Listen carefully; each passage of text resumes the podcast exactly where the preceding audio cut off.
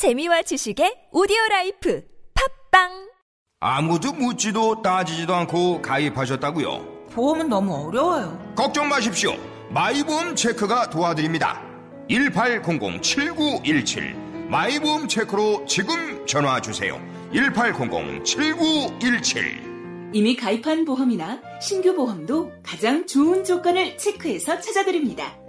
인터넷 한글 주소 my보험.com 또는 카카오톡에서 아이디 검색 마이보험을 친구 추가하여 상담하실 수 있습니다. 청취자 여러분, 신고 전화가 하나로 통합됐다는 거 알고 계시나요? 긴급 신고는 112-119, 나머지 모든 민원 상담은 110으로 통합됐다고요. 긴급 신고는 112-119, 나머지 모든 민원 상담은 국민콜 110. 110 아시겠죠? 앞으로 모든 민원 상담은 국민콜 110으로 전화하세요. 이 캠페인은 국민권익위원회와 행정안전부가 함께합니다. 우리가 살아온 우토로 마을에는 태평양 전쟁 당시 군 비행장 건설을 위해 강제 동원된 조선인들의 아픈 역사가 있습니다. 역사는 더 오래 기억하는 사람들의 것. 역사는 결국 함께 기억할 때 완성됩니다. 우토로 평화기념관 건립을 위해 당신의 참여가 필요합니다. 기억할게 우토로 캠페인, 아름다운 재단.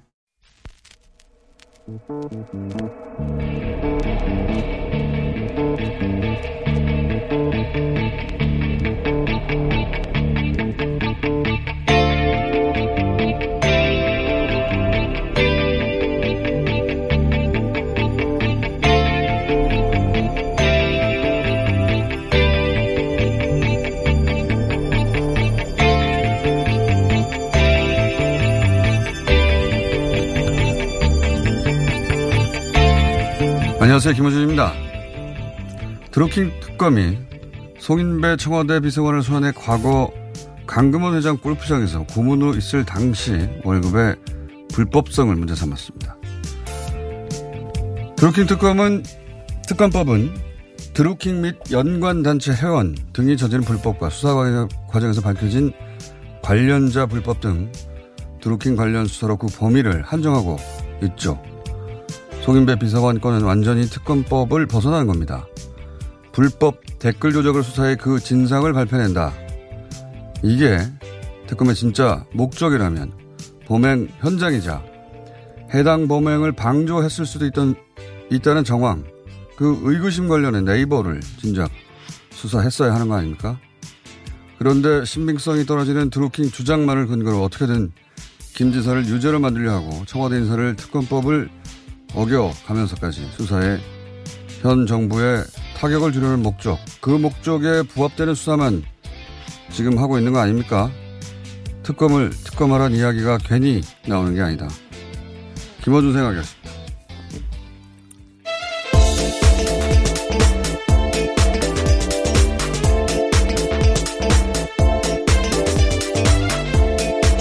시사인의 김은지입니다. 네. 계속해서 드루킹 특검이 이제 논란에 자꾸 들어오고 있는데, 송인배 비서관을 불러서 드루킹 관련 묻는 건 당연한 것이죠. 예, 당연한 것인데, 특검법이 정한 대상이 아닌 자연인일 때 월급 받았는데 그거 정치자금법 위반 아니냐. 100번 양보해서 설사 그게 불법의 여지가 있다 하더라도 그건 특검이 수사할 대상이 아닌 거란 말이죠. 네, 별건 수사라는 비판을 많이 사고 있습니다. 예. 특검 내에서도 고민이 깊다라고 하던데요. 법조인이 그걸 모를 수 없단 말이죠. 예. 그런데도 그 송인배 비서관이 들어갔을 때 그걸 집중적으로 물었다는 거잖아요. 저는 이게 목적이 너무 자명한 거 아니냐. 왜냐하면 특검에 지금 수사하고 있는 사람들이 다 법조인이에요. 법을 모를 리가 없잖아요. 모를 리가 없는데, 그리고 이거 하면 별건이다라는 얘기를 안 할 리가 없는데, 그래도 이걸 하는 이유는 이거 불법 정치자금 수사하려고 하는데 시간이 부족하다. 연장해달라. 왜냐하면 처음 나오는 거니까요. 지금. 이렇게 딱 좋거든요. 근데 대통령이 특검 연장을 해줘야 되는데 요청을 했어요. 이거는 특검 대상이 아니니까 거부하겠죠? 그럼 보수 매체나 정편들이 대통령이 청와대 측근의 불법을 감추려고 연장을 거부했다. 그런 프레임을 만들려고 하는 거 아니냐. 그렇지 않다면 이제 특검 다 끝났는데 이걸 새로 법이 정한 범위 바깥에 수사를 지금 하겠다고 든다는 자체가 너무 이상한 거 아닙니까? 아니 드루킹이 강금원 회장한테 댓글을 도와달라고 골프장에 돌을 냈다. 뭐 이런 게 있던가요? 뭐 그런 연관성은 전혀 없습니다. 그런 연관성 자체가 말도 되지도 않고요. 밝혀지지도 않았고요. 네. 강금원 회장이 사망한 이유기도 하고요. 네. 예. 이게 이 댓글 조작하고 무슨 상관이 있는지는 전혀 이야기가 없고 월급 수사했다는 얘기가 나오니까 너무 노골적으로 정치적이라는 거죠. 예. 아, 진짜 이상합니다. 자, 오늘 첫 번째 뉴스는 뭡니까? 네, 북미가 비핵화 협상에 다시 속도를 내기 시작했습니다. 지난주 판문점에서 북미가 실무 협상을 가졌다고요. 오늘 아침 조선일보가 전했습니다. 이 자리에서 비핵화 조치와 종전선언 문제에 대해서 상당한 의견 접근을 이뤘다고 복수의 외교 당국자들을 인용해서 보도하고 있습니다. 자, 오늘은 또 휴일이에요. 예, 네. 광복절인데요. 예, 휴일이기 때문에 많은 분들이 지금 길에 있지 않습니다. 제가 올 때 보니까. 그래서 좀 놀라는데 뉴스가 그 어제 오늘 갑자기 예.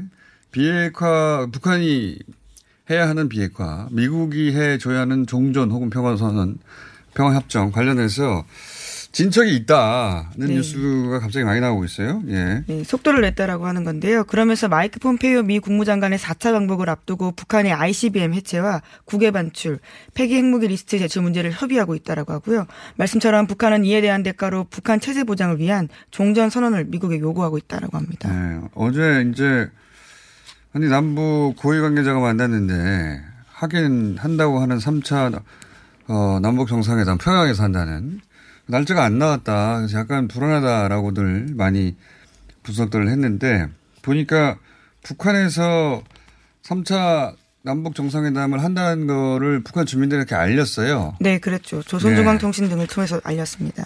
북한은 확실하지 않은 거는 주민들은 다 안 알리거든요. 싱가포르 회담도 안 알리고 있다가 막판에 알린 건데 이렇게 미리 알린 건 하긴 한다는 거죠. 예, 그게 이제 북한이 상황에 따라 안 할 수도 있다면 안 알렸겠죠. 네, 그래서 하긴 하는 건데 그러면 남은 거는 결국은 저건 것 같아요. 폼페이오 방북을 하고 폼페이오 방북에서 이제 서로 주고받을 걸 지난번에는 빈손으로 왔다 빈손으로 갔으니까. 심지어 미국 내에서 굉장히 큰 비판을 샀었습니다. 네, 이번에는 가긴 간다고 하니까 똑같은 일이 벌어지면 되도록일 수 없는 어떤 타격을 입을 수도 있잖아요. 여론전에서. 네, 정책 부담이 있는 상황인데요.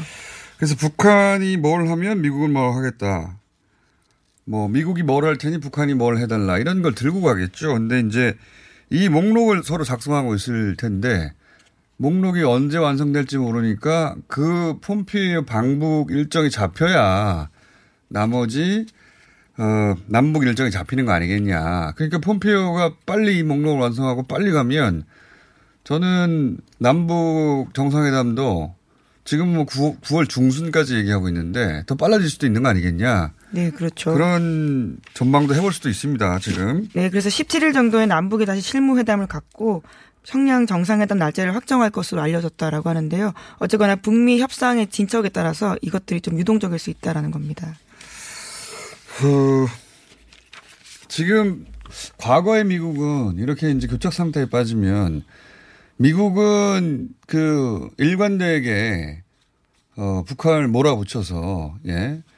그 태도를 유지했다. 그러니까 미국이 몰아붙였다는 이미지 장사만 하고 빠져나가는 경우가 많았거든요. 네, 사실 그렇게 해서 협상이 깨진 부분이 대부분이었습니다. 예. 근데 지금은 미국도 결과가 필요하단 말이죠. 예. 예, 중간 선거가 11월 달에 있거든요. 북한도 결과가 필요하지만 북한도 지금 미국과 이런저런 진행 중이고 북한 주민들한테 크게 광고했거든요. 김정은 위원장의 지도력도 그러니까 평판 위에 올라와 있는 겁니다. 그리고 미국도 선거가 있는 것이고 트럼프 대통령이. 그러니까 밀어붙이는 것만은 이미지 장사만으로는 안 되니까 서로 성과를 내야 되는 국면에 와 있어요. 더군다나 싱가포르 회담까지 한 마당에 트럼프 대통령이 계속 밀어는 붙였는데 안 됐어. 이것만으로 면피가 안 되거든요. 서로 마찬가지다. 그래서 이제 결국은 막혀 있는 게 4차 종전 선언. 그리고 그러면 뭐 북한은 핵탄두를 ICBM을 몇 기를 해체할 거냐. 네, 리스트를 아니면, 어디까지 제시할 거냐. 혹은 문제인데요. 뭐 플루토늄이냐 이런 뭐 생산을 또 이제 중단하겠다. 그리고 신고하겠다. 사찰할 수 있도록 하겠다든가 이런 뭐 조치가 서로 주고받는 거를 이야기 나누고 있겠죠. 이게 빨리 얘기가 되면 빨리 할 수도 있는. 예. 네. 그래서 오늘 아침 한국일보에 따르면요. 미국이 남북미중 4자가 참여하는 종전선언의 연내 채택 가능성도 열어놨다라는 보도가 있습니다. 그만큼 물밑 협상이 잘 진행됐다라는 태도일 텐데요. 문정인 대통령 통일외교안보특보도 영국 BBC 라디오 인터뷰에서 그와 관련된 이야기들을 했다고 합니다. 뭔가 지금 바쁘게 서로 우리 이거 할게 니네 이거 해 서로 주고받고 있겠죠. 그게 이제 어느 정도 합의가 되면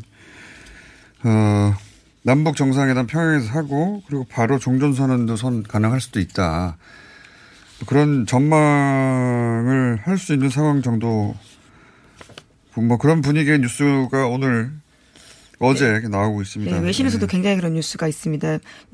뉴욕타임스 같은 경우에도 남북이 늦어도 연말 그러니까 이상적으로는 다음 달 18일 유엔 총회 개회일까지 종전선언하기 위해서 노력하고 있다라는 네. 긍정적인 전망들이 나오고 있습니다. 남북미 모두 그렇게 노력하는 건 확실한 것 같아요. 예, 그게 딱 맞아떨어지냐는 두고 봐야 알 것 같습니다. 자, 그 이유 때문에 그 3차 회담 원래 한 달 전까지 날짜가 정해지지 않는다는 건 말이 안 되는데 한 달이 뭡니까? 지금 상황으로 봐서는 한 달도 안 남았는데 그렇죠. 예. 날짜만 못 정하고 있는 상황이고 나머지 실무적인 진행은 하겠죠. 뭐 의전이라든가 경호라든가. 자, 어쨌든 북한이 주민들에게 3차 남북 정상회담을 평양에서 한다고 알린 이상 한다 이거죠. 예, 합니다. 자, 다음 순요. 네, 양승태 대법원의 재판거래 의혹과 관련해서 구체적인 정황이 또 나왔습니다. 2013년 말 김기춘 대통령 비서실장이 차한성 법원 행정처장, 그러니까 대법관인데요. 이 사람과 윤병세 외교부 장관을 청와대로 불렀다라고 합니다. 이 자리에서 일본 강제징용 피해자들이 낸 소송을 늦추는 방안을 협의한 정황을요. 검찰이 포착했다라고 합니다. 자, 이건 또 새로운 뉴스네요. 그러니까 그동안은 법원이 상고법원을 원했기 때문에 그걸 그러니까 법원 중심의 뉴스들. 양승태 사법부가 자신들이 원하는 게 있었기 때문에 청와대가 원하는 게 뭔지 듣고 예를 들어서 일제강점기 시절에 피해자 소송. 당연히 우리 정부는 우리 국민들의 피해를 더 먼저 살펴야 되는데 예. 이걸 이제 일본 눈치를 봤다는 거 아닙니까? 물론 이 관점에서도 굉장히 중대한 뉴스인데 오늘의 뉴스의 관점은 그게 이제 청와대에서 그걸 원했기 때문에 김기춘 비서실장이 그렇게 등장하는 거죠. 그 사법부 거꾸로 김기춘 비서실장 말을 듣고 만약에 그랬다면은 전 이것도 더 큰 문제라고 봅니다. 이게 뭐 상권 분립이니 사법부 독립이니 법관의 양심이 이거 다 개나 줘라 하는 게 되는 거거든요. 비서실장이 와가지고 사법부한테 이렇게 해줘 그랬더니 네 하고 했다는 거 아닙니까? 대법관을 심지어 오라가라 하면서요. 장관뿐만이 아니라요. 거기다가 김기춘 전 실장은 검찰 조사에서 이와 관련된 내용들을 전체적으로 부인하지 않고요. 인정했다라고 합니다. 아 그래요? 예. 3차 회동 자체는 부인하지 않았다라고 하고요. 뭐 구체적인 내용 자체에 대해서는 아직 나오지 않았는데. 지시관계에 대해서는 뭐.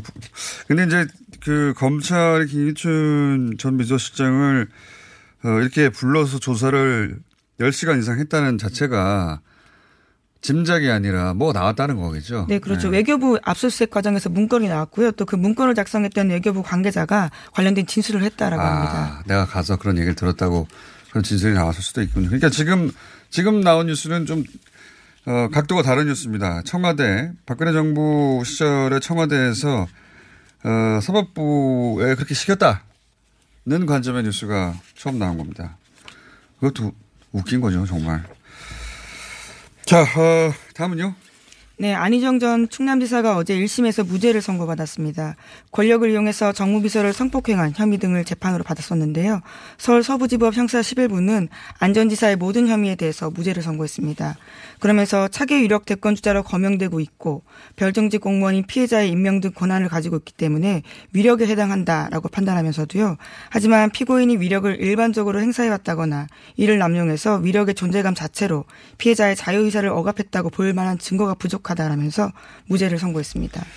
이건 뭐 많은 보도와 또 분석이 이어지던데 우선 안희정 전 지사는 이 무죄 1심 무죄와는 별개로 정치적으로는 사실 제기가 불가능한 정도의 타격을 이미 입었고 그건 그거고요. 근데 법정 무죄가 났다고 해서 김지은 씨 주장이 전부 사실이 아니라는 건 아니죠. 예. 네, 아직 2심, 3심이 남았습니다. 그러니까 대법원에서 무죄가 난다 하더라도 그것과 김지은 씨 주장이 전부 사실이 아니다 하고는 별개의 문제입니다. 예. 법이 정한 유죄 요건을 충분히 갖추지 못했다 이거죠. 여주 재판부도 그렇게 밝혔는데요. 예. 물론 거꾸로 김지은 씨가 여성이라고 그 주장이 당연히 다 사실로 전제되어 하는 것도 또 아니긴 합니다. 뭐 당연히 제3자로서는 그 진실 여부를 알 수 없기 때문에 결국 법이 정한 요건을 따질 수밖에 없는데 그 법이 정한 요건이 미비하다. 네, 라는 분석. 그건 사법부도 인정을 했어요. 법이 미비하다. 그리고 그러면 이제 무죄 판결의 요건은 또 뭐였냐. 워낙 큰 사건이라 잠시 후에 저희가 전문가 연결해서 해석을 좀 들어보겠습니다. 네, 관련해서 김지은 씨도 곧장 입장문을 냈었는데요. 부당한 결과에 주저앉지 않고 관련돼서 정당한 심판을 받을 수 있도록 끝까지 싸우겠다라고 밝혔습니다. 알겠습니다. 자, 하나 정도 더 하면 되겠네요. 네. 이명박 전 대통령 시절에 국가정보원이 김대중 전 대통령 해외 비자금 사건 추적하기 위해서 기획했던 이른바 데이비스 사건 있었습니다. 이 사건으로 이현동 전 국세청장이 재판을 받은 바가 있는데요. 관련된 판결문을 한국일보가 입수했다고요. 오늘 아침 보도했습니다. 저도 이제 판결문을 비공개한 걸 어떻게 쓰는지 모르겠는데 곧 입수할 수 있을 것 같아요. 예. 저도 한번 볼 생각인데 그건 보고 나서 말씀드리겠고 저는 이 사건이 관심이 많은 게 이상한 사건이거든요. 그러니까 김대중 전 대통령이 사망한 이후의 일이에요, 이게. 공소권이 없어요. 그리고 지금 이 한국일보 보도에 따르면 이 국정원이 인터넷 검색을 통해 수집한 정보에서 이 프로젝트를 출발시켰다는 거예요. 네, 그렇게 주장하고 있는데요. 주장하고 있어요. 기본적으로 국정원이 그렇게 바보 같은 조직이 아닙니다. 인터넷 검색했는데 게시판에 무슨 글이 있다고 해서 자 그러면 수사를 해봐. 국세청장 부르고 막 미국 가서 돈 주고 대북 공작장을 빼내고 그런 바보 같은 조직이 아니란 말이죠. 검색으로 네. 국세청장을 움직이긴 쉽지 않은 상황인데요. 쉽지 않은 게 아니라 상상하기도 어려운 상황입니다. 네, 저는 이 사건이 정말 이상해서 자꾸 관심이 있는 겁니다. 그러니까 단순히 무죄라서가 아니라 무죄도 그것도 법리적으로 따져볼 일이긴 한데 이 프로젝트 자체가 이상하다. 이런 프로젝트를 사망 위에 발족시키는 것도, 그럼 인터넷 검색 등등으로 프로젝트를 출발시켰다는 것도 시작도 이상하고 내용도 이상하고 목적도 이상하고 이게 결과가 나올 수가 없는 사안인 거를 국정원이 모를 리가 없거든요. 근데 이게 왜 그 시점, 이게 언제냐면 삼성에서 다스 소송비 대납 그때 마구 여러 가지가 터져 나왔잖아요. 그 시점에 함께 터져 나온 사건이거든요. 네, 그렇습니다. 예. 그러니까 그러니까 기소 자체가 그때 됐던 수사와 기소 그리고 재판이 그때 됐던 것들 예. 말씀이시죠. 이런 사건은 네. 언제 터졌냐, 왜 터졌냐 다 연결되어 있는 경우가 많아서 이상하다 하는 관점에서 따로 계속 취재 중입니다. 네, 취재가 좀 어느 정도 되면 이 사건을 한번. 그때 가서 다뤄보죠. 예. 자, 오늘 여기까지 하겠습니다. 시사인의 김은지였습니다. 감사합니다. 자, 방금 말씀드린 대로, 예, 안희정 전 지사 1심 판결에 대해서 잠시 짚어보겠습니다. 노영희 변호사님 연결됐습니다. 안녕하십니까? 네, 안녕하십니까? 네, 저희 방송은 처음이시죠? 네, 처음입니다. 네, 제가 다른 방송에서 활약하시는 바는 익히 보아왔습니다. 반갑습니다. 이렇게 늦게 보내셨나요? 네. 저희도 이제 라인업이 많아가지고요. 자, 앞으로 자주 네. 부탁드리고요. 제가 이제 판결문이 114쪽이나 된다고 했는데 아직 판결문은 못 봤고 보도 자료 나온 것만 봤는데요. 이게 제가 밖에 이해했는지 한번 봐주십시오. 이거 위력은 존재했다. 그러나 네네. 행사되지 않았다. 네네. 그리고 진술은 일관된다. 그러나 네. 행동의 신빙성은 인정이 안 된다. 그렇죠. 이렇게 요약할 수 있을 것 같더라고요. 그렇습니까? 네, 맞습니다. 예. 이걸 좀 풀어 설명해 주십시오. 예. 유력과 진술의 일관성 혹은 행동의 신빙성. 예. 기본적으로 이제 그 업무상 위력에 의한 간음이라고 하는 그 범죄 사실로 예. 안희정 전 지사가 그 재판을 받게 되었기 때문에 예. 가장 중요한 게 업무상 위력이라고 하는 것이 존재했는지 예. 또 존재했다면 그로 인한 간음 행위가 있었는지 인과관계 그리고 예. 그런 인과관계에 결국 성적 자기결정권이라고 하는 것을 침해받는 그런 예. 불법행위가 있었는지 이 세 가지가 중요한데요. 지금 재판부에서 바라보고 있는 것은 안희정 전 지사가 차기 대권 주자로서 사실 유력한 정치인이기 때문에 예. 또 결정직 공무원을 임명할 수 있는 권한을 가지고 있었기 때문에 위력이라고 하는 것, 업무상 위력이라고 하는 것은 가지고 있었다. 있다. 그런데 네. 그러한 업무상 위력을 이 사람과의 그 간음 행위를 하는 데 있어서 사용했느냐 네. 이거 살펴보게 되면 간음 행위는 존재했지만 둘간의 인과관계는 존재하지 않았다. 즉 위력을 행사해서 간음하는 행위를 한 것이 아니다. 이렇게 본 거고요. 더 중요한 건 이 김지은 씨가 언행이 불일치하다. 이게 사실은 핵심입니다. 그러니까 말로는 자신이 피해자라고 주장을 했지만 피해자로서 취해야 할 행동이 사실은 보이지 않았기 때문에 이번 사건에서 안희정 전 지사의 업무상 위력에 의한 간음이라고 하는 것을 인정하기는 너무 부족하다 이렇게 판단한 거죠. 그러니까 피해자라고 말을 일관되게 진술의 일관성은 그렇죠. 인정되는데 그렇다면 네. 그 말에 걸맞는 행동을 하였는가에 대해서 그렇죠. 그 보도자료에 나와 있는 이런 것은 말과 일치하지 않는 거 아니냐. 네. 아. 그래서 그런 내용들 길게 나와 있군요. 그러니까 이제 판결문에서 이제 얘기하고 있는 것 중에 하나가 뭐냐면 그 변호인 측에서 계속 주장하고 있었던 게 김지은 씨가 피해자라고 주장을 하고 있지만 네. 피해자로서 취해야 될 행동을 하지 않았기 때문에 예. 뭔가 이상하다 이제 이런 주장을 했었단 말이죠. 그러니까 예. 검사 측에서 아 그것은 그 사람이 처해 있는 상황이 이제 A라고 하는 상황하고 B라는 상황이 달랐기 때문에 그렇게 행동할 수밖에 없었다라고 얘기를 했었고요.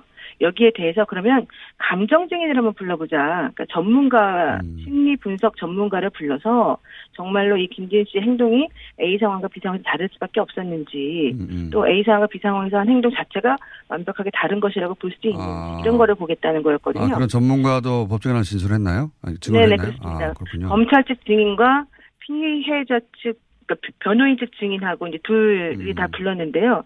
그 결과를 이제 판사님이 또 판단한 건데, 그 검찰 측에서 얘기한 것처럼 A 상황과 B 상황에서 김지은 씨가 우리가 보통 이제 완전히 다른 상황에서 다른 인격체가 나오는 걸 해리성 장애라고 보통 부르잖아요. 네네. 그런 식의 해리성 장애를 보일 정도의 그런 다른 상황과 다른 행동이라고 하는 게 존재한다라고 하는 이제 그런 주장에 대해서 그러니까 A라는 상황에서는 A라는 인격으로 행동하고 B 상황에서는 B라는 인격으로 행동한다.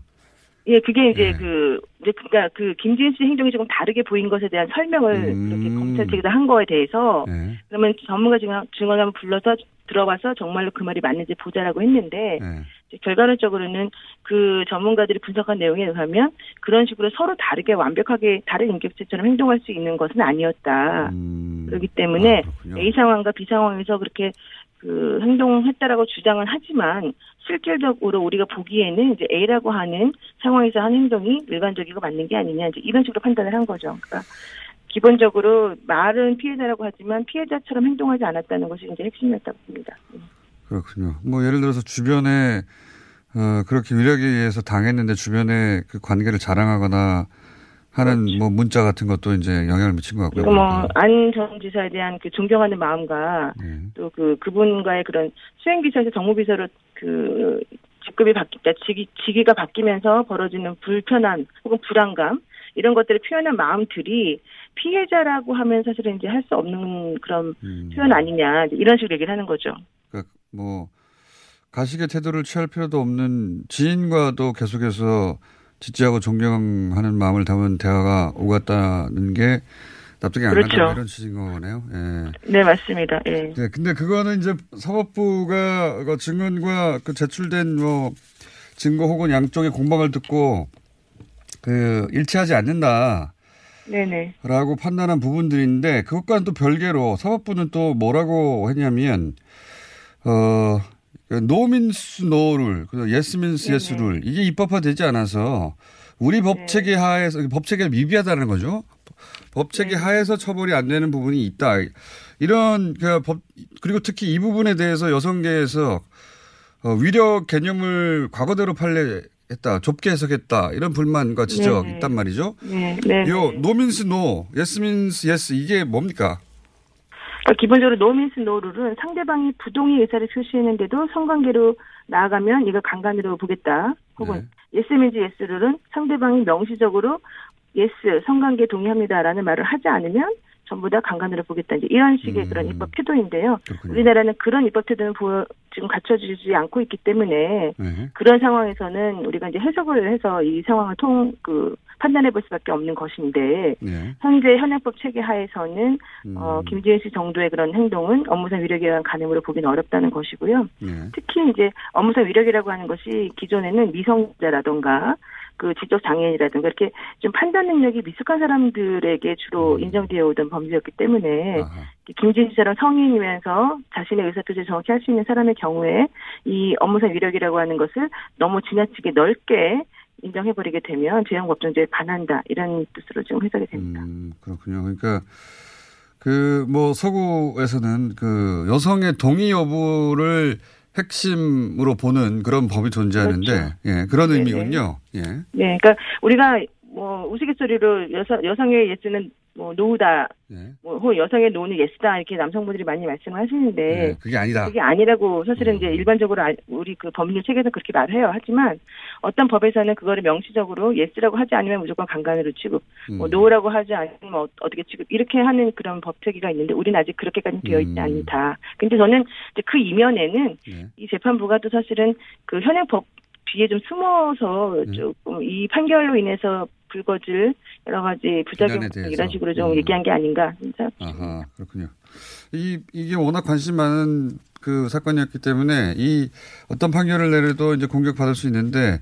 그렇죠. 예, 법의 미비점을 내세워서 뒤로 숨은 거 아니냐 이런 지적이 실제로 있습니다. 그렇죠. 예, 실제로 있습니다. 예, 맞습니다. 예, 저도 좀 그런 부분이 있다고 생각을 합니다. 예. 근데 이제 법의 미비점과 진술의 신빙성 문제는 또 별개 문제잖아요. 예.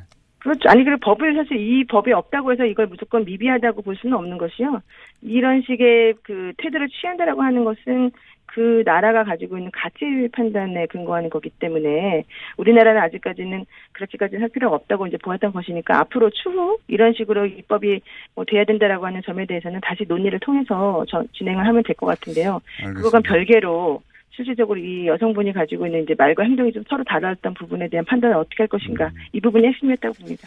법은 법대로 보완할 일이고 진술의 신빙성 문제는 그렇죠. 앞으로 2심에서 네. 계속 다투어질 일을 갖고 그렇습니다. 네. 변호사님, 네, 한번 해보니까 죽이 잘 맞는 것 같아요. 다음에 한번 나오셔가지고 이 사안 가지고 네. 네. 또 다른 의견 가지신 또 전문가도 있을 테니까 한번 토론을 좀 해보죠. 그렇죠. 예. 네. 한 말씀 감사합니다. 네, 고맙습니다. 네, 지금까지 노영희 변호사였습니다. 이거 차량용 핸드폰 거치대야? 응, 조인트라고 투힘에서 새로 나왔는데 얼마나 편한지 몰라. 동생은 인터넷 강의 볼 때 태블릿 거치대로 쓰고 우리 엄마는 요리할 때 레시피 보는 용도로 쓰기도 해. 조인트라고? 응, 우리 아빠는 골프 스윙 연습할 때도 셀카 거치대로 쓰시던걸? 그러면 나도 헬스 할 때 셀카 거치대로 쓸 수 있겠네. 원, 투, 쓰리 할 때 투, 힘 세다 할 때 힘, 투, 힘. 네이버에 투힘을 검색해보세요.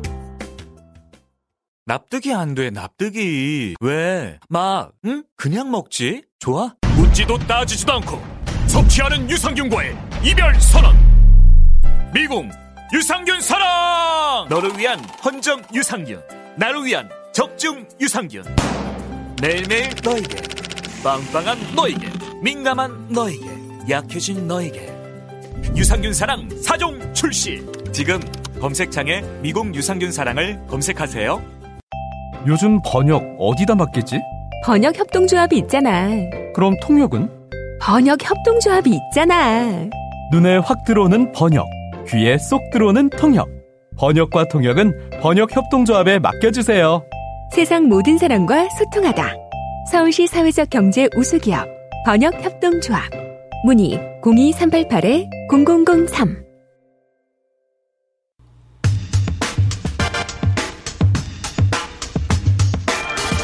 바른미래당 당권 주자들 차례로 만나보고 있습니다. 오늘은 김영환 이준석 후보여서 이어서 발음이 셉니다. 기호 6번 권은희 후보 연결했습니다. 안녕하십니까, 후보님. 네, 안녕하세요. 정말 발음이 세시네요. 네. 네, 제가 네. 잘 셉니다. 자, 당대표 도전의 변 먼저 주십시오. 아, 우리 그 바른정당하고 국민의당이 2월 13일 결혼을 했습니다. 네. 근데 바로 지방선거 큰일을 치르면서 서로 마음이 상했어요. 네. 선거 끝나고 이 두 당의 갈등이 골이 깊고 또 후보들이 지금 다 지쳐서 무기력합니다. 결혼한 지 6개월밖에 안 됐는데 서로 맞춰서 살아보려는 노력조차 안 하는 게 정말 제가 아쉬웠습니다. 네. 우리 당은 아시다시피 동서화합의 가치를 지닌 정말 중요한 당인데요. 그래서 제가 좀 당대표가 돼서 이 무기력한 판을 좀 깨고 또 통합하고 소통하는 벤처 정당으로 한번 새 판을 만들고 싶어서 나왔습니다. 권 후보님에게 이제 원인 분석, 그러니까 지금 당에 처한 현상에 대한 분석은 제가 잘 들었는데 권 후보님이 그 적임자인 이유를 설명해 주셔야죠. 아, 제가 적임자인 이유요? 적임자인 이유, 그 일을 하는 데 있어서. 아, 저는 그 KT에서 많은 서비스를 다뤄본 경험이 있습니다. 네. 그래서 어떻게 해야 사실 이 서비스도 국민을 대상으로 하는 거고 이 정치도 국민을 대상으로 하는 거 아닙니까? 어떻게 해야 우리 국민들의 마음을 사로잡고 국민들의 마음을 이해할 수 있는지를 제가 서비스를 하면서 많이 느꼈기 때문에 그런 저희 장점을 가지고 또 제가 여성이고 또 이제 어느 정도 나이도 됐고 엄마지 않습니까? 지금 우리 당은 엄마 리더십이 필요합니다. 그래서 그런 장점을 가지고 제가 한번 당대표가 되어보고자 하는 겁니다. 네. 예, KT 상무를 역임하셨죠. 예. 네. 그래서 그 말씀하시는 것 같고. 그런데 이제 잘 알겠습니다. 그런데 국민의당 쪽에서는 국민의당에 있는 현역인 권은희 의원 지금 후보님은 그 19대셨죠. 19대 국회의원이죠. 네, 20대 국회의원과 이름이 헷갈려서 그런 지적인데 그건 어떻게 보십니까? 그럴 수도 있고, 또 저한테 도움이 됐다면 감사하죠. 근데 무슨 팩트가 있나요? 언론도 그렇죠. 이게 재미있겠지만, 예. 좀 지나치다는 생각이 듭니다. 왜냐하면 이렇게 떠드는 거는 우리 유권자 무시하는 거예요. 이번 투표는 우리 열성 당원들이 참여했습니다. 예. 그런데 이 투표에 참여하는 당원들은 그 정도는 알고 하죠. 바른미래당의 지지자들이 그 정도 구분 못할 줄 아느냐? 예. 그럼요. 그리고 전날 문자 보내면서 제 문자 밑에다가 광주 권한이 국회의원과 동명 2인이라는 턱까지 달아서 보냈습니다. 아, 알겠습니다. 그만하면 된 거 아닌가요? 알겠습니다. 거꾸로 한번 생각해 봅시다. 제가 좀 열받았거든요. 예. 그러니까 제가 같은 현역이라면 이렇게 할까요? 국민의당 출신이라면 그러겠습니까? 이거 갑질입니다. 네. 알겠습니다. 어제 그저께인가요? 어젠가요? 이준석 후보는 낙선한 분들의 표심이 굉장히 중요하다. 안철수 전 대표 쪽의 사람들이 누군가를 밀어준다고 해서 될 일이 아니다. 국민의당 쪽 인사들이 이 컷오프 통과하지 못한 걸 봐라. 이렇게 해석을 하던데 그건 어떻게 생각하십니까? 네, 그렇게 생각할 수도 있고요. 어쨌든 네. 이번에 사람들이 화가 많이 났습니다. 그건 분명히 잘못한 거 네. 많고요. 그리고 이 부분에 있어서는 선대위원장 했던 손학규 후보도 책임이 큽니다.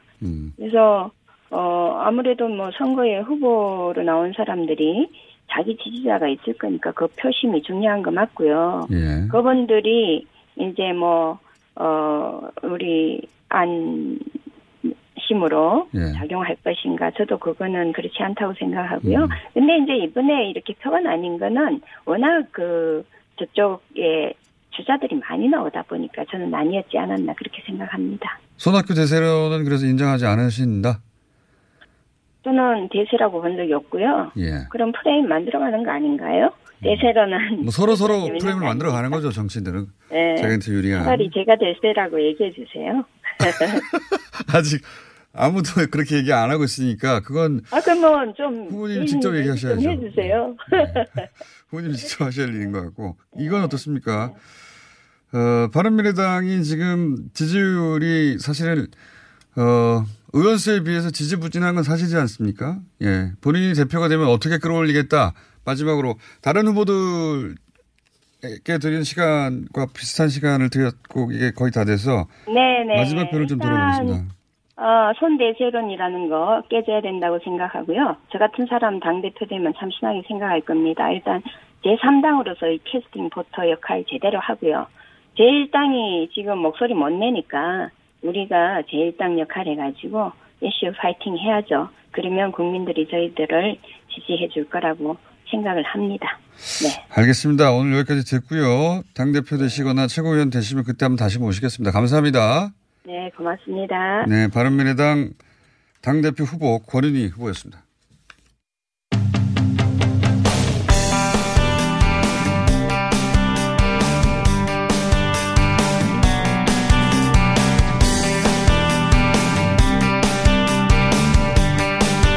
일본에는 의외로 혐한 시위가 많습니다. 네. 그런데 일본 시민들이 자발적으로 여기에 맞서 싸운 이야기가 있어요. 예, 이걸 이야기를 영어로 담은 영화의 제목이 뭡니까 이게 지금? 카운터스. 카운터스. 예. 카운터스를 제작한 이일하 감독이 스튜디오에 나오셨습니다. 안녕하십니까? 안녕하십니까? 네. 리얼 액션 다큐멘터리 영화 네. 카운터스 감독의 이일하입니다. 그러니까 다큐멘터리인데 액션이 많다는 얘기인 거예요. 예. 예. 우선 리얼한 액션이 난무합니다. 말씀 한국말을 아주 유창하게 하시는 거 보니까 제일 옆으로 2세 3세는 아니신 것 같고 그죠? 예. 네네. 한국인이고요. 예. 저는 이제 2000년에 일본으로 유학을 갔습니다. 자세히 듣고 싶진 않고요. 이제 예. 아, 알겠습니다. 근데 이 영화에 초점을 맞추자면 왜냐하면 저희가 이제 8월 15일이라 오늘 광복절이라 모신 거기도 한데 생각보다 시간이 짧아요. 그래서 스피드하게 내용을 전달해드려야 될 텐데 예. 이게 요약하자면 이런 거지 않습니까? 일본이 이제 제트케라는 게 있죠. 제일교포들이 특권을 누린다고 생각하고 제일교포들 특권 누리지 못하게 해야 한다는 극우단체예요. 예. 네. 그리고 이 극우단체가 실제로는 일본의 자민당 그 국회의원들 국회의원회보다는 국회 혹은 자민당 정치권과 연결된 게 아니냐는 의혹도 오랫동안 지속되어 왔습니다. 예. 혐한 집회를 주도하는 것이죠. 그래서 이제 그리고 잘 모르시는 분도 계실 텐데 일본의 이제 배경을 설명드리자면 일본의 그 혐한 책들도 하나의 장르로 인기 코너로 서점에 가면 있습니다. 우리가 뭐 반일 책이 따로 있는 건 아닌데 챕터가. 거긴 있어요, 장르로. 예, 그 정도로 이게 한 카테고리로 인기 있죠. 네, 예. 맞습니다. 예. 그런데 여기에 자발적으로 이건 아니잖아 하고 맞서 싸우는 일본인들의 단체가 카운터스인 거죠. 네. 예. 자, 여기서부터 설명해 주십시오, 이제. 네, 이 카운터스 아까 이제 의외로 혐한 데모가 많다라고 하셨는데 네. 통계에 의하면 1년에 약 하루에 1.02회 벌어졌습니다. 하루에 한 번 이상. 그렇죠. 일본 전국에서 하루에 한 번 벌어졌다. 근데 그 우리 국내는 보도가 잘 안 되니까 잘 몰라요. 그렇죠. 규모가 이제 도쿄 같은 데는 컸었는데 네. 뭐 지금 많이 축소된 상태고 네. 전국적으로 이 통계를 내보니까 1.02회 벌어졌습니다. 그러니까 그 일본의 구구에서는 우리를 부를 때 한국이 아니라 남조선이라고 부르잖아요. 남조선이라고 부르지는 않는 것 같아요. 예. 그런 표현을 쓰긴 쓰던데 어쨌든 그 집중적으로 이렇게 혐한 시를 한다는 걸 잘 모르시는 분이 많은데 이걸 우리가 아니라 제일교포들이 아니라 일본인들이 나선 이유가 뭐랍니까? 그걸 다큐로 찍으신 셈인데. 네.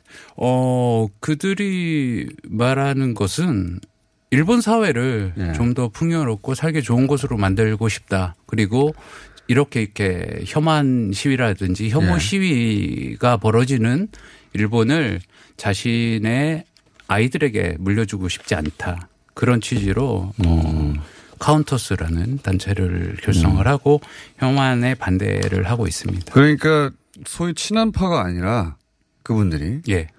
그냥 야 이게 말이 되냐 이런 혐오의 언어를 가지고 특정 뭐 일본으로 치면 우리가 소수민족이죠 거기서는. 예. 그렇죠. 예. 특정 소수자들을 공격하는 게 말이 안 되지 않냐. 라고 나선 시민들인데. 예. 근데 이제 영화의 주인공, 저는 아직 영화를 못 봤습니다만, 이 대목이 아주 흥미롭던데. 거기 멤버, 주요 멤버가 다카시라는 사람이 나오는데 이게 야구자. 네. 조폭이라면서요, 말하자면, 일본에. 예, 조폭이었습니다. 카운터스 안에도 이제 여러 가지 단체라고 해야 될까요? 예. 사실 카운터스는 SNS, 트위터로 뭉쳐진 사람들인 거예요. 특별히 뭐 지도부도 없고 그 안에는 전업운동가는 한 명도 없습니다. 아. 그냥 시민들이 트위터로 야 오늘 어디 사무실이 있고 뭐 이런 게 아니라는 거 없어요. 네, 전혀 없고 오늘 여기서 혐오 데모가 일어나니까 카운터 가자. 그러면은 그냥 모이는 거예요. 그러니까 서로 이름도 잘 모릅니다. 트위터 명으로 대부분 이제 소통을 하고요. 대단히 흥미롭네요. 네, 그 안에서도 오또꼬구미. 네. 라는 단체는 이제 한글로 번역을 하면 남자 조직. 아, 이제 힘으로. 저쪽에서 네. 힘으로 나오니까. 네, 그쪽을 그러니까 폭력으로 제압하겠다. 이런 것을 갖고 만든 사람들인 거예요. 그 다카시가 대장이고 거기에서. 어허, 저쪽이 네. 그 혐한의 정서를 가지고 폭력적으로 나오니까 그럼 우리도 맞서줄게 힘으로. 예, 네, 그렇습니다. 거기서 대장 역할을 하는 분이 이분이다, 이 야쿠자. 예, 다카시 전직 야쿠자인데요. 이 사람은 또 특이하게도 자신은 우익이라고 주장을 해요. 그런데? 예, 그리고 처음에는 제트케 데모도 참가했습니다. 특이한. 그런데 경력도 특이하고. 예, 영화에 나오는 얘기인데 그 중에 이제 카운터의 뭐 대표격 카운터의 창시자랑. 맞짱을 뜨게 돼요. 1대1 맞짱을. 그래서. 여기서 맞짱이 나오면 진짜 주먹 다짐을 말하는 겁니까? 아니, 주먹 다짐을 하려고 간 거죠. 만난 거죠. 서로. 트위터에서 무지하게 싸우다. 제트계 활동을 하던 야쿠자 출신과 이 혐오 시위는 안 된다고 하던 카운터스의 리더격이 1대1로 만났어요. 그래서요. 그렇죠. 그래가지고 집에서 나와가지고 집을 습격하러 갔습니다. 다카시가. 그 집을. 예. 그랬는데 이제 가는 길에 왼쪽 길이 있고 오른쪽 길이 있어요. 예. 가는 도중에 이제 여러 가지 이야기를 하다가 그 중에 초등학생이 오면서 예. 카운터 대표에게 안녕하세요라는 인사를 했대요. 예. 그러니까 초등학생이? 카운터 대표가 예. 그래 안녕 하고 한 그 상태를 보고 네. 이 사람이랑 좀 대화를 할 수 있겠구나. 그렇게 나쁜 놈은 아니겠구나. 동네에서 네. 그게 이상한 놈은 아니구나. 네. 이렇게 생각을 했고. 그래서 그때부터 뭐 5시간의 그 토론이라고 해야 될까? 공터에서 둘이 앉아서. 싸우는 대신에. 예. 왼쪽으로 가면 싸움이었고 오른쪽으로 가면은 같이 이야기를 하는 것이었어요. 근데 거기에서 그 아이를 보고 오른쪽으로 가서 5시간을 이야기를 합니다. 작지만 드라마틱한 얘기네요. 예. 굉장히 드라마틱한. 그럼 5시간 또 얘기, 허심탄회 이야기 둘이서만 얘기해가지고 이게 설득이 됐다는 얘기네요? 아, 처음에는 설득이 안 됐죠. 그래서 네가 그 안에 있지 말고 밖에서 한번 그 데모를 봐봐라. 그래서 밖에서 보게 됩니다. 그런 다음에 카운터스 진영으로 들어오게 되고 밖에서 봤더니 이상하더라. 예, 야쿠자를 그만두게 됩니다. 아, 이거 드라마틱한 얘기네요. 이게 전부 다 담겼어요? 예, 예, 전부 다 담겼어요. 이렇게 될 줄 몰랐잖아요. 그렇죠. 저는 스토리가. 이제 예, 몰랐죠. 한판 붙는 줄 알고. 예, 예. 전혀 모르고. 아, 신난다고 찍으러 갔는데 예, 예. 붙는 대신에 대화를 하더니 확 바뀌어버렸어요? 예, 예. 이거 진짜 대단한 스토리인데. 그게 다 그럼 이게 하루 이틀 찍은 게 아니네요? 예, 뭐 총 제작 기간은 5년 정도 걸렸고 뭐 촬영만 3년? 그 정도 걸렸습니다. 저도 다큐를 3편이나 최근에 제작해봤지 않습니까? 예예예. 예, 예. 5년이면 삶이 피폐해지는데. 굉장히 지금 피폐해서 보시면 알겠지만 아주 상태가 안 좋은 상태입니다. 왜냐하면 이것만 생각하고 이것만 먹고 살기도 힘들어지고. 예. 어떻게 그것까지 잘 아시네요. 아니, 제가 제작해봤잖아요. 최근에 3편을 한꺼번에. 예. 제작자예요 제가 이제. 예. 5년을 따라다녔으면 이야. 일단 그 대단하다는 거 인정합니다. 그 내용을 보기 전에 예. 5년을 한 아이템을 집중해서 5년이나 따라다니다 보니까 그 안에 스토리가 안 만들어질 수가 없죠, 사실은. 그렇죠. 뭐 그들과 저도 이제 그 오토고곰이라는 멤버의 일원으로 활동을 하고 이게 이제 그 카운터스 티셔츠거든요. 예, 이런 티셔츠를 만들어서 레이시즘에 반대한다. 예. 그러면 주먹다짐도 여기 담겨 있어요? 데모대에 행렬 있지 않습니까? 예. 퍼레이드. 예. 거기에 이제 돌진하는 씬이 나옵니다. 그 퍼레이드는 경찰이 2중, 3중으로 이렇게 보호를 하고 있어요. 네, 맞아요. 왜 경찰이 보호를 하냐면은 제트키의 데모는 합법적인 데모예요. 데모 허가 신청을 내고 데모를 하기 때문에 경찰은 차량도 동원하던데. 예, 네, 차량도 굉장히 차량 동원해가지고 막 차벽도 쌌습니다. 예, 떠들어대고. 예, 크더라고요 행사가. 예, 저도 몇 번 본 적 있는데. 그렇기 때문에 경찰은 그들을 보호하고. 그런데 카운터스 그중에 이제 오토고구미의 다카시와 기모토 의형제가 있거든요. 네. 둘 다 이렇게 야쿠자 문신을 한 사람들이에요. 오히려 이 사람들이 합법적인 집회를 방해하는 그렇죠. 폭력을 네. 행사하는. 네. 경찰은 이들을 제재하는 거예요. 카운터스들을 제재하는 거예요. 거꾸로. 그럴 수밖에 없는 거예요. 지금 법이라는 것이. 주장하는 바는 사실 그 사회가 보호해야 될 가치는 이쪽인데 저쪽은 법적 절차를 따랐기 때문에 저쪽이 공권력의 보호를 받는다. 그렇죠. 그게 아이러니한 상황이네요, 실제. 예. 일본 내에서 소위 이제 이 혐한의 분위기, 혐오, 우리도 최근에 혐오와 관련된 논란들이 굉장히 많거든요. 일본은 그 혐오와 관련해서 특히나 혐한을 대표적으로 꼽으시지 않습니까? 네. 일본에 최근까지 오래 계셨다고 하니 기국에서 최근에 국내에서 벌어지는 뭐 난민 문제라든가 남성 혐오 문제라든가 이런 거 보셨죠? 예. 그 뭔가 이렇게 오버랩되는 게 없습니까 혹시? 저는 사실 그 인터넷에 달린 익명의 그 무수한 댓글들을 보고 굉장히 슬펐습니다. 왜냐하면 제가 외국에서 그렇게 이방인으로 계속 살다가 왔는데 거기서는 감독님이 예멘 난민이잖아요. 말하자면 예, 거꾸로 그렇죠. 소수자. 예. 그런데 그 제트케의 말들에서 예멘 난민을 빼고 예. 제1조선인을 넣고 그것을 구글 번역기로 번역을 하면 한국말 지금 달려있는 인터넷 댓글이 나옵니다. 똑같아요. 외국인이 있기 때문에 우리가 힘들어진다. 쟤네들이 오면은 성폭력이 많아진다. 등등. 똑같죠. 전 세계에서. 네. 범죄율이 증가한다. 예. 그걸 보고 굉장히 슬펐어요. 솔직히 말하면. 예.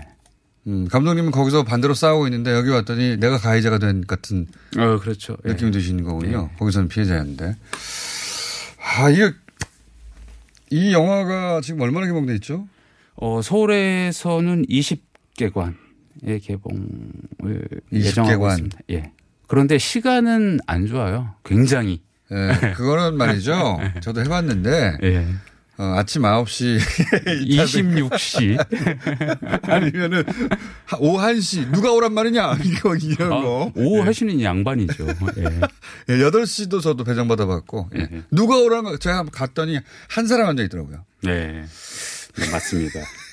근데 20개 관도 그래도 잡혔네요. 다행이네요. 예. 굉장히 많은 노력을 했고요. 근데 이 영화가 사실 주제는 굉장히 무거운 것을 말하잖아요. 근데 굉장히 경쾌하고 펑키합니다. 알겠습니다. 영화가. 예. 잘하겠고요. 중간에 이제 사무라이가 트랜스포머로 변신도 하고요. 아, 그렇군요. 예. 영화 카운터스입니다. 제목 카운터스. 이일하 감독님이고요. 액션이 들어간 다큐라고 합니다. 재밌을 것 같습니다. 야쿠자도 등장합니다. 이일하 감독이었습니다. 감사합니다. 감사합니다.